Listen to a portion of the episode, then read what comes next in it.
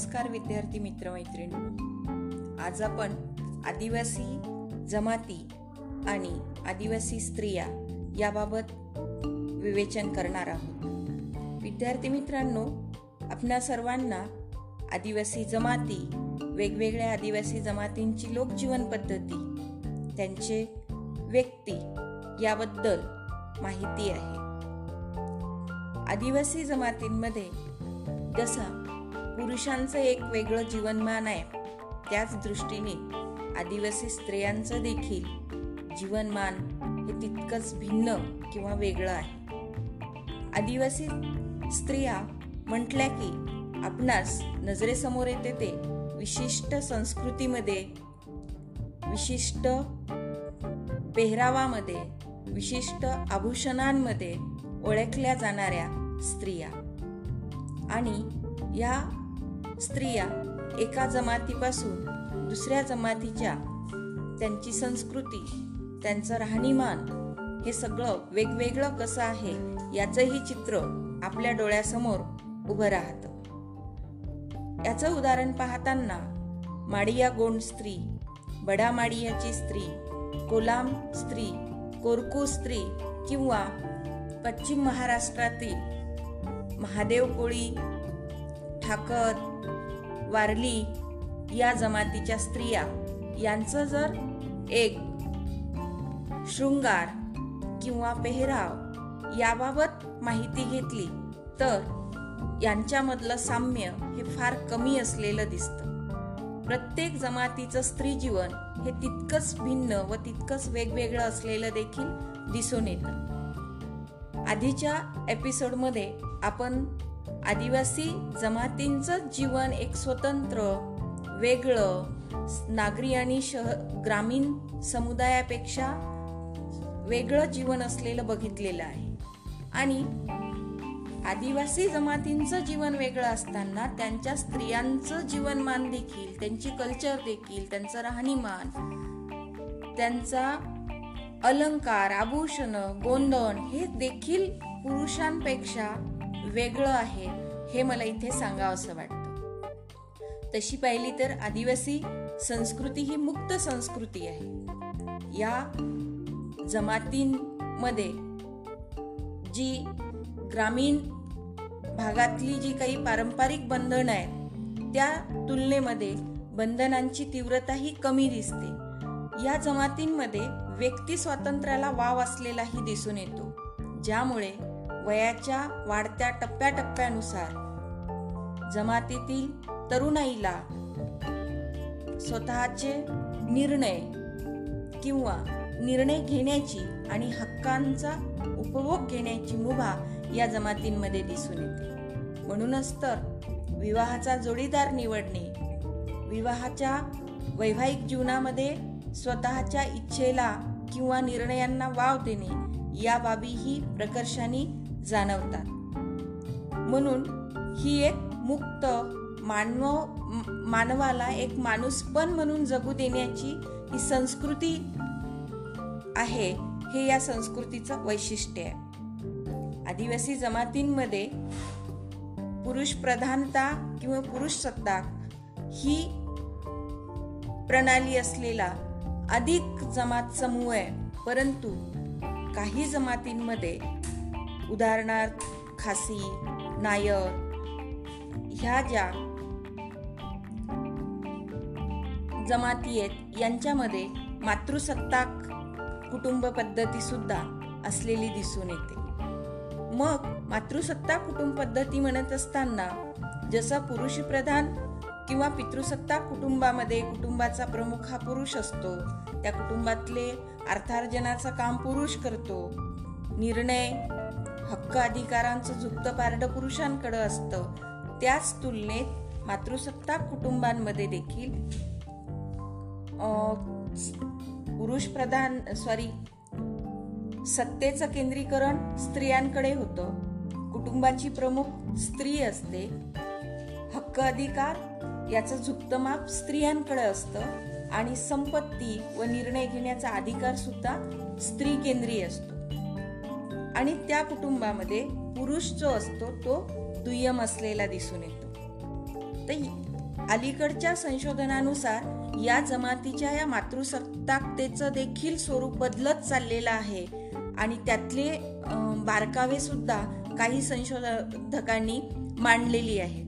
ते मी तुम्हाला नंतरच्या भागामध्ये सांगेन. परंतु भारतातील एकूण लोकसंख्येच्या आठ पॉईंट सहा टक्के इतकी लोकसंख्या असलेला हा आदिवासी समुदाय. या समुदायामध्ये बहुतांश प्रमाणात पितृसत्ताकता किंवा पुरुष प्रधानता कुटुंब पद्धती असलेली दिसते. भलेही त्याची तीव्रता ही ग्रामीण समुदाया एवढी ताठर नसेल पण ती पुरुष प्रधान संस्कृतीचे कुटुंब असल्याचं त्यामध्ये आढळतं. तोडा जमात असेल गोंड असेल कोलाम असेल कोरकू संताल भिल्ल अशा विविध वेगवेगळ्या राज्यातल्या आणि भागातल्या आणि आपल्याही महाराष्ट्रातल्या जमाती ह्या पितृसत्ताक म्हणून ओळखल्या जातात. यावरचे स्त्रियांचं आदिवासी जमाती आणि स्त्री जीवन याबाबतचे खूप छान विश्लेषण केलेलं पुस्तक जे आपल्या महाविद्यालयाच्या ग्रंथालयात पण मिळेल आपल्याला वाचायला गोंधण नावाचं. डॉक्टर राणी बंग यांनी या गोंधन ग्रंथामध्ये खूप छान स्त्रियां आदिवासी स्त्रियांबद्दलचं विवेचन केलेलं आहे. त्या सांगतात की स्त्रियांची कुचंबना कुठे कुठे होते? ज्यावेळी कुचंबना होते किंवा कुटुंबातला हिंसाचार घडतो किंवा त्यांच्यावरती एक दडपण येतं त्यावेळेस या निसर्गदत्त किंवा निसर्गाच्या सानिध्यात जगणाऱ्या आदिवासी जमातीच्या स्त्रिया ह्या त्या परिस्थितीला अनुषंगून स्वतःचा प्रोटेक्शन करण्यासाठी काय मार्ग अवलंबतात त्यांच्या क्लुप्त्या काय आहेत याचाही थोडक्यात त्या आढावा देतात. म्हणजे आदिवासींचं अंत आदिवासी स्त्रियांचा अंतरंग मांडण्याचा प्रयत्न डॉक्टर राणीबंग यांनी केलेला दिसतो. विद्यार्थी मित्रांनो मी तुम्हाला अजून एक ग्रंथ इथे सांगेल. सुमन मुठे यांचा. आदिवासी स्त्री जीवन नावाचा एक छोटासा ग्रंथ म्हणजे छोटी छोटंसं पुस्तक आहे. आणि त्यामध्ये भारतातल्या वेगवेगळ्या जमातींच्या स्त्रियांचं एक अंतरंग म्हणू स्त्री जीवन म्हणू त्यांची ओळख म्हणू ही रेखाटलेली आहे. आणि म्हणून हे पुस्तक जर तुम्हाला आदिवासी स्त्री समजून घ्यायची असेल तर या पुस्तकाला समजून घेणं याला आत्मसात करणं वारंवार वाचणं गरजेचं आहे असं मला इथे तुम्हाला सांगावंसं वाटतं. यामध्ये भारतातील आदिवासी स्त्रिया त्यांचं लोकसंख्यात्मक प्रमाण त्यांचा पेहराव त्यांचे हक्क अधिकार त्यांचं कुटुंबातलं स्थान जाती व्यवस्थेतलं जमात व्यवस्थेतलं स्थान सामाजिक वातावरणातलं स्थान हे देखील या ग्रंथामध्ये काय आहे हे स्पष्ट केलेलं आहे. मोठे ह्या सांगताना म्हणतात की स्त्रियांचं अंतरंग हे त्यांच्या संसाराच्या गाड्यामध्ये किंवा संसारिक संसारिक जीवनामध्ये वेगवेगळ्या लोककला किंवा गीतांमध्ये सुद्धा दाखवलेलं आहे. आणि ह्या महिला आपलं जीवनाचं दुःख असेल आपल्या जीवनाचा आनंद असेल हा गा गाण्याच्या माध्यमातून व्यक्त करतात आणि स्वतःला मोकळं होण्याचा मार्ग शोधतात. एक गा जमातीमधलं एक छानसं गीत जे जगण्याचं विवरण करतो त्याच्या चार ओळी मी तुम्हाला वाचून दाखवते. जंगलाच्या वाटे दगड गोटे. तुम्हाला माहिती आहे की आदिवासींचं सानिध्य किंवा राहणीमान हे दुर्गम भागात आहे. म्हणून जंगलाच्या वाटे दगड गोटे हातात कोयता घेई बाई चालत राही. म्हणजे जी मातृसत्ता कुटुंब पद्धतीमधली जी स्त्री होती ती धडाडीच्या म्हणजे धडाडीच्या की शिकार करण्यामध्ये ती सगळ्यात समोर असायची. शिकार करण्याच्या कामामध्ये किंवा शिकार वाहून आणण्याच्या कार्यामध्ये सुद्धा ही पूर्वीची मातृसत्ताकतेमधील आदिवासी स्त्री ही पुढे असायची. आज आपल्याला ग्रामीण भागातलं चित्र दिसतं की गावाला जायचं असलं म्हणजे पुरुषाच्या हातात बॅगा असतात ओझं असतं. आपल्याला ग्रामीण स्त्रियांना वाटतं की ओझं उचलणं हे आपलं कामच नाहीये किंवा ती ताकदच आपल्यात नाही. पण याला छेद देणारी ही मातृसत्ताक कुटुंब पद्धती होती. आणि म्हणून प्रत्येक ठिकाणी म्हणजे जे त्यांचं निसर्गदत्त म्हणजे जंगला निसर्ग आधारित जीवन पद्धती होती त्या निसर्ग आधारित जीवन पद्धतीत पुढाकार म्हणून एक प्रमुख म्हणून ही स्त्री पुढे वावरत होती. याचा संदर्भ ओल्गाटू गंगा ह्या राहुल सांस्कृतायन यांनी लिहिलेल्या ग्रंथामध्ये सुद्धा आढळतो. माझं तुम्हा सर्वांना एक आवाहन असेल की आता सध्या मोकळा अवकाश आहे तुमच्याकडे. राहुल संस्कृतायांचा ओल्गा टू गंगा. हा ग्रंथ पी साईनाथांचा दुष्काळ आवडे सर्वांना हा ग्रंथ मनापासून वाचा. त्याचे मुद्दे काढा समजून घ्या. म्हणजे हे जे काही आपण विवेचन किंवा हे जे काही शिकतोय त्याला ते संदर्भ जोडता येत राहतील. असो पुढे जाऊया. जंगलाच्या वाटे दगड गोटे हातात कोयता घेई बाई चालत राही. काळजी बाई एक मोळी आणायची पोरा बाळांच्या स्वयंपाकाची. चेहरा उन्हाने बाई सुक गेला सुकुनी. घसा कोरडा होई बाई चालत राही. म्हणजे यामध्ये जे संसाराचं म्हटलं ना की दैनंदिन जीवनाचं एकंदरीत त्यांच्या कष्टाचं मार्मिक वर्णन केलेलं आहे. माझ्या निरीक्षणातला एक भाग सांगते. आंतरगाव म्हणून आपल्या यवतमाळ जिल्ह्यातला एक मोठं गाव आहे. तिथे चांगली आदिवासी आश्रमशाळा देखील आहे. मला वाटतं तो भाग कळम तालुक्याचा येतो तिथे एकदा संशोधनाच्या निमित्ताने गेल्यानंतर एक पंचवीस महिलांचा सकाळी आठ वाजता ताफा मोळ्या विकून परत जाताना दिसला. आणि मग माझ्यातला एक समाजशास्त्राचा अभ्यासक म्हणून त्यांच्याशी संवाद साधण्याची इच्छा निर्माण झाली. मी त्यांच्याशी बोलत होते की तुम्ही कुठून आलात कुठे चाललात कुठे म्हणजे इतक्या लवकर कसे आलेला आहात? तर त्या महिला न बोलता धाव धावत असल्यासारख्या चालत होत्या. तर तरीही माझ्यातली ती इच्छा अधिक तीव्र झाल्याने मी समजून घेण्याचा प्रयत्न केला. तेव्हा त्या सांगायला लागल्या की आम्ही आत्ता घरी जातो. घरी गेल्यानंतर आंघोळ वगैरे करून जेवण करू.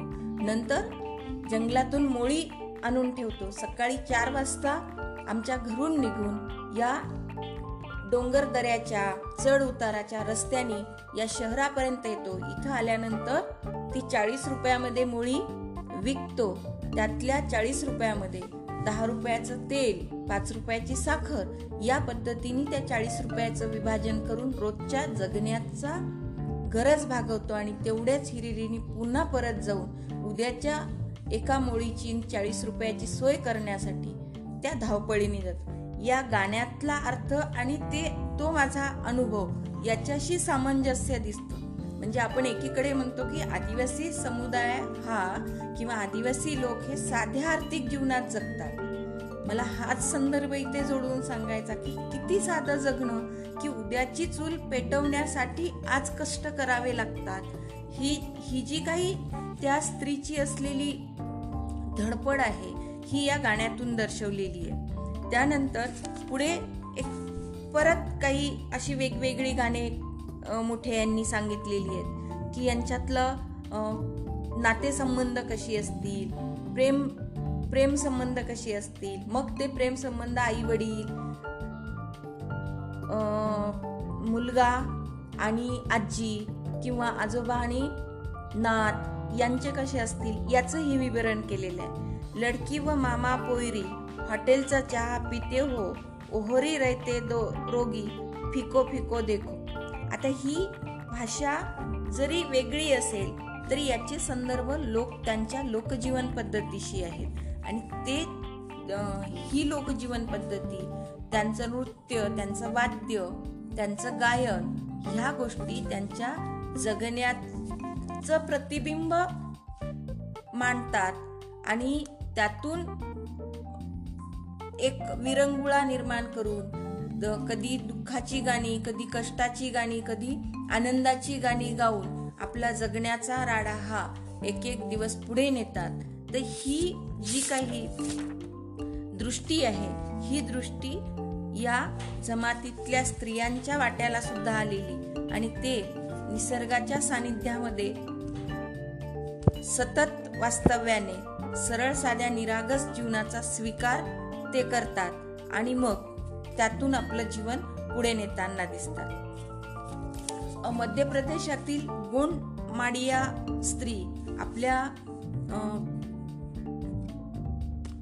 विदर्भाच्या पूर्व भागामध्ये जो भामरागड भाग आहे गडचिरोली आहे तिथेही माडिया जमातींचा बहुल अशी संख्या आहे. बडामाडिया ही आदिम जमात तिथे असलेली आढळते. यांची काही मी तुम्हाला वाचन साहित्य आता पाठवलं.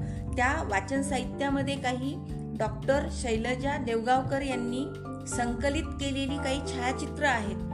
आणि त्या छायाचित्रांचं निरीक्षण जर केलं तर तुम्हाला लक्षात येईल की बडामाडिया ही किती अप्रगत किती विकासापासून दूर आणि किती अविकसित आहे.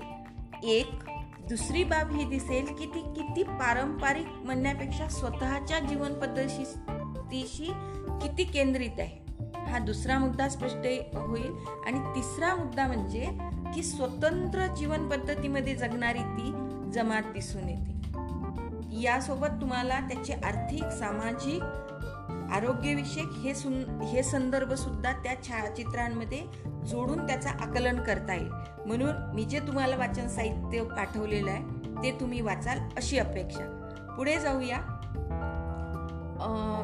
इथे एक संदर्भ जोडते. डॉक्टर बाबा आमटे नावाच्या सिनेमामध्ये माडिया गोंड स्त्रियांवर पोलीस व्यवस्था इतर जे ठेकेदार आहेत म्हणजे सभ्य समाजाकडून गेलेला प्रतिष्ठित प्रतिष्ठित म्हणण्यापेक्षा वरचा जो वर्ग आहे तो वर्ग किंवा इतर ग्रामीण शहरी भागातला गेलेला लोकांचा समूह हा त्या स्त्रियांना कसा त्रास देतो किंवा त्यांचा एक वस्तूप्रमाणे कसा उपभोग करतो त्यांच्या अज्ञानतेचा त्यांच्या कमकुवत्तेचा त्यांच्या आर्थिक कमकुवत्तेचा त्यांच्या अगतिकतेचा कसा मिसयूज करतो याचं विवरण त्या सिनेमामध्ये दाखवलेलं म्हणजेच स्त्रीचं आदिवासी स्त्री म्हणून पाहत असताना केवळ एक त्यांचा पेहराव संस्कृती आभूषण गोंधळ त्यांची गाणी इतकंच नाही तर त्यांच्या प्रश्नांची तीव्रता त्यांच्या प्रश्नांची वेगवेगळी आयाम हे सुद्धा कशी वेगळी आहेत? त्यांचे कंगोरे कसे वेगवेगळे आहेत हे सुद्धा आपल्याला अभ्यासावं लागेल. आणि म्हणून त्यांच्या त्यांच्या जमातीतून होत असलेल्या जमातीची तीव्रता असेल सामाजिक बंधनं असतील कुटुंबातला भाग असेल आणि इतर लोकांकडून होणाऱ्या अन्य अत्याचार असतील या सगळ्यांमध्ये आदिवासी स्त्री कुठे?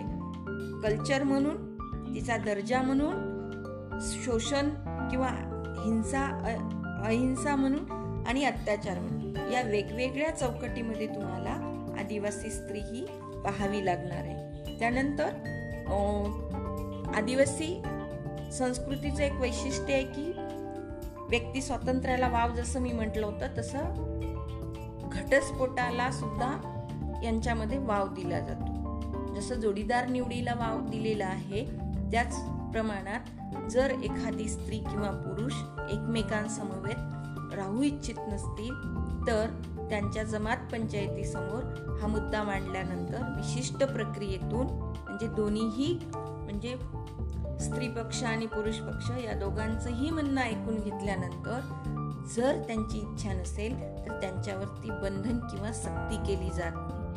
तर सहज साधेपणाने घटस्फोट तिथे उपलब्ध होऊ शकतो.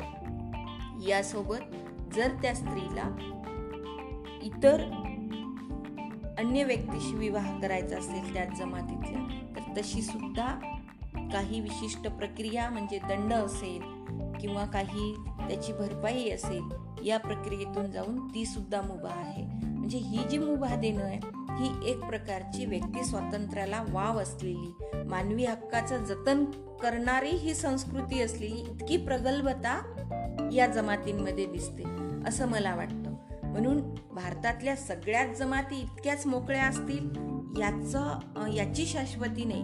कारण काही काही जमातींमध्ये स्त्रियांबाबत खूप रिजिडनेस खूप नकारात्मक दृष्टिकोन खूप बंधनं सुद्धा आहेत. हे तुम्हाला वेगवेगळं वाचन साहित्य वाचल्यावर त्याचे संदर्भ दिसतील. इथे एक संदर्भ जोडते की तोडा या जमातीमध्ये दुग्ध व्यवसाय केला जातो. मश म्हशी पालन हा त्यांचा पारंपरिक व्यवसाय आहे. आणि ह्या स्त्रिया म्हशी म्हणजे चारायला नेणं त्या चारून आणणं इतकं काम करतात. परंतु त्या स्त्रिया म्हशींना गोठ्यामध्ये बांधणं किंवा त्यांचं दूध काढणं ह्या गोष्टी करू शकत नाहीत. ह्या बाबी मला वाचनाच्या संदर्भाने मिळालेल्या आहेत ज्या मी तुमच्यासमोर मांडते तर तोडांमध्ये स्त्रियांना त्या तबल्यात ज्याला म्हशीचा तबला म्हणू गोठा म्हणू तिथे जाण्याची मुभा नाही. कारण तो अधिकार केवळ पुरुषांना दिलेला आहे. आणि ज्यातून आपण म्हणतो की जसं मासिक पाळीमध्ये जो म्हणजे स्त्रियांकडे पाहण्याचा दृष्टिकोन आणि अस्पृ अस्पृश्य म्हणजे टच न करणे ह्या ज्या गोष्टी असतात तर त्याच तोच भाव तिथेही दिसतो. म्हणून स्त्रियांना काम करण्याची मुभा आहे. बाकी मशीनना नेऊन चालून आणण्याची मुभा आहे. परंतु त्याचं नेमकं ज्याला काय म्हणता येईल? त्याचा नेमकेपणाने लाभ म्हणण्यापेक्षाही जो त्याचाच एक भाग म्हणून जिथे दूध काढणे त्याचे पदार्थ बनवणे ते विकणे ह्या प्रक्रियेशी मात्र किंवा जे एक त्या मशीनचा तबला ज्याला पावित्र्य म्हटलं असेल त्यांनी तिथे मात्र स्त्रीचा हस्तक्षेप त्यांना नको. यातून खूप तीव्रतेची लिंगभिन्नता दिसत नसेल परंतु ही लिंगभिन्नता मात्र असलेली दिसते. दुसरा एक भाग मी इथं जोडेन की माझ्या संशोधन करीत असताना काही मला उदाहरणं अशी सापडली जी आदिम जमात गोलाम आहे त्यांच्यात.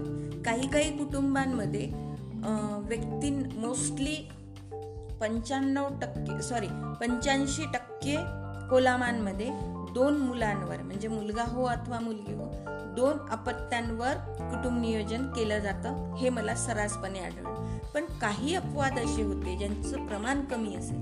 पण ज्यांना तीन मुली आहेत चार मुली आहेत पाच मुली आहेत असंही प्रमाण सापडलं. तर मग त्याचा शोध घेतला तेव्हा लक्षात आलं की इतक्या मुली का होऊ दिल्यात? किंवा इतकी अपत्य का होऊ दिली? तर मग त्याचं उत्तर सहजतेने येतं की मुलगा होईल.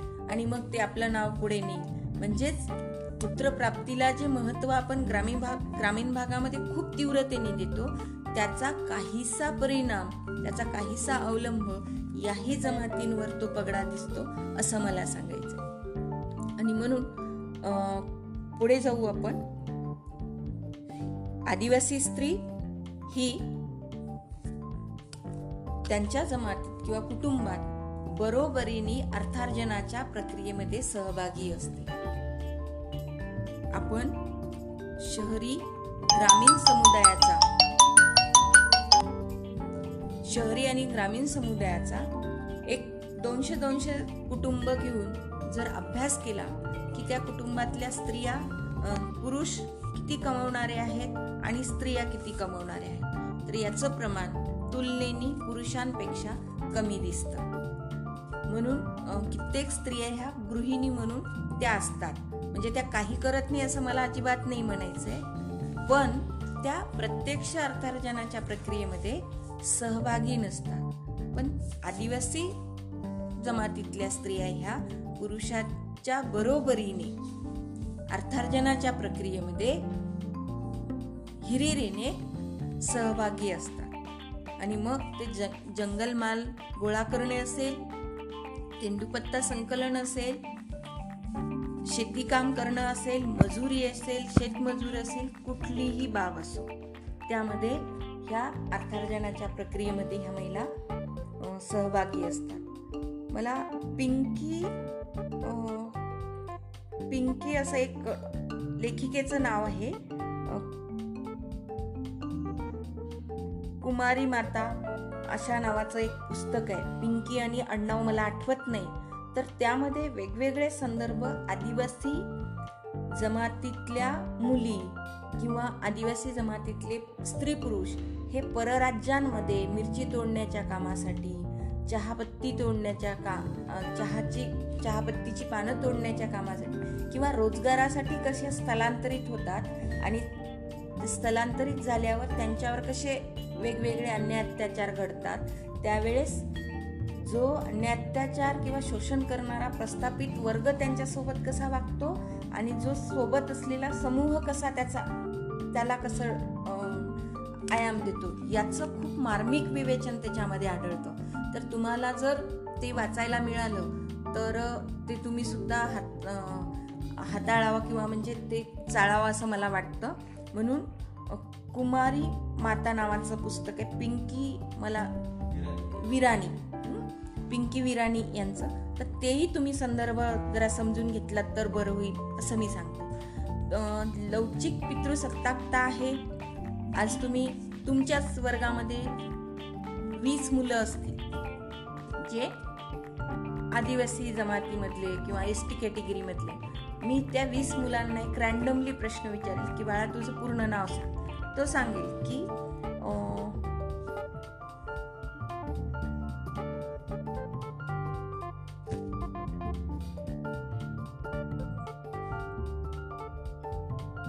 विद्यार्थिनीचं नाव आपल्या मोनाली रामदास मेश्रा काजल विलास कुमरे कांचन नरेश शेंडे. या तिन्ही नावामध्ये आईच्या नावाचा भाग हा येत नाही. आता जसं की टी सीवर आईचं नाव असलं पाहिजे ह्या जशा गोष्टी कंपल्सरी केल्यात म्हणून त्या नावापुरत्या असतात. पण आपण सांगताना मात्र सरळ आपलं नाव वडिलांचं आणि अण्णाव सांगतो. याच्यामध्येच काय एक प्रकारची ही जी चालत आलेली पुरुषी व्यवस्था आहे. आणि म्हणून या जमातीमध्ये सुद्धा पितृसत्ताकता पुरुषप्रधानता ही संस्कृती आहे हे सांगते. त्यानंतर जमातीने या स्त्री जीवन भिन्न भिन्न वेगवेगळं असल्याचंही मी आपणासमोर वर्णन केलेलं आहे. तर या वेगवेगळ्या जमातींचं स्त्रियांचं जीवन किंवा स्त्रीची संस्कृती स्त्री अस्तित्व याबाबतचं विवेचन इथे मांडलेलं आहे. याच्या पुढच्या एपिसोडमध्ये आपण पर्टिक्युलर काही जमाती आणि त्यांच्या स्त्रिया आणि त्यांचं स्त्री जीवन याचा एक दहा मिनटामध्ये आढावा घेऊया. आत्ताच्या एपिसोडमध्ये तुम्ही जे जे काही वाचन साहित्याशी संबंधित मी तुम्हाला जे संदर्भ दिलेत तेही तुम्ही अवलोकन करा. आणि तुम्हाला जे वाचन साहित्य पाठवलं ते सुद्धा तुम्ही वाचन करा. आणि आतापर्यंत जे विवेचन झालं याबद्दल तुम्हाला जर काही अडचण किंवा काही शंका असेल किंवा काही जोडायचं असेल किंवा काही दुरुस्ती देखील करायची असेल तर या सगळ्यांसाठी तुम्हाला हे व्यासपीठ म्हणजे हा मंच मोकळा आहे. आपण व्हॉट्सअपच्या माध्यमातून किंवा गुगल मीटच्या माध्यमातून जेव्हा भेटू त्यावेळी हा आपला संवाद घडून येईल. तुमचे प्रश्न मला लिहून पाठवा. म्हणजेच मला त्याच्यावरती तुमच्यासोबत चर्चा करता येईल. इथे थांबते. धन्यवाद.